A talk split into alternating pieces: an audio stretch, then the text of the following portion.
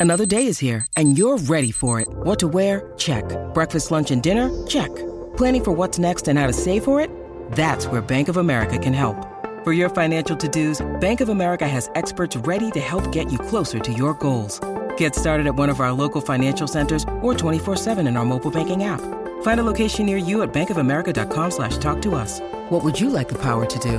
Mobile banking requires downloading the app and is only available for select devices. Message and data rates may apply. Bank of America and a member FDIC. James on straight bowled it!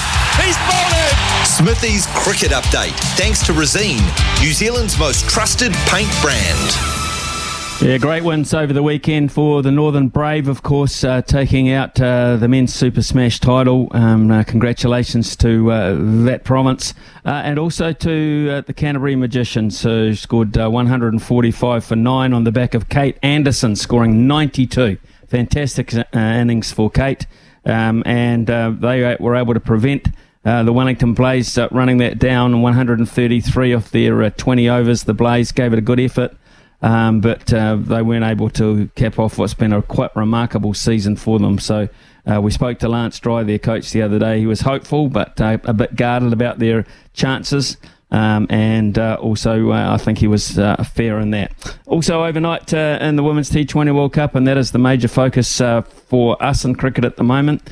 just looking in our group, Bangladesh played Sri Lanka, which is in, quite an important game because Sri Lanka, having knocked over South Africa, um, well, are now two two from two because uh, they've beaten Bangladesh um, earlier this morning, 129 for three. Uh, chasing 126 for eight, so they did that quite comfortably. Sri Lanka, they will grow in confidence. Look out, and they've got some handy spinners. They are the kind of team that could upset us if we weren't uh, playing our A game. So it's all important now. Uh, and on the other side of things, uh, India played uh, Pakistan, um, and that was uh, quite a thrilling game. Pakistan 149 for four. India running it down uh, with uh, one over to spare, 151 for three. So in the end, it looks comfortable.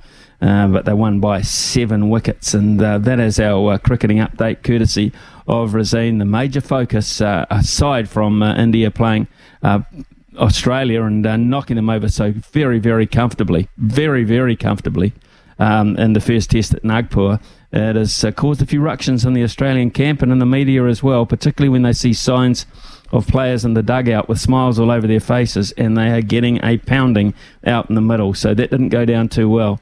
Uh, so look out uh, that test match. Can Australia rebound? It'll depend very much on the playing surface. And just by the by, is that the end of David Warner's test career? We shall see. 9.31. Plenty to talk about here on the Resene Cricket Moment.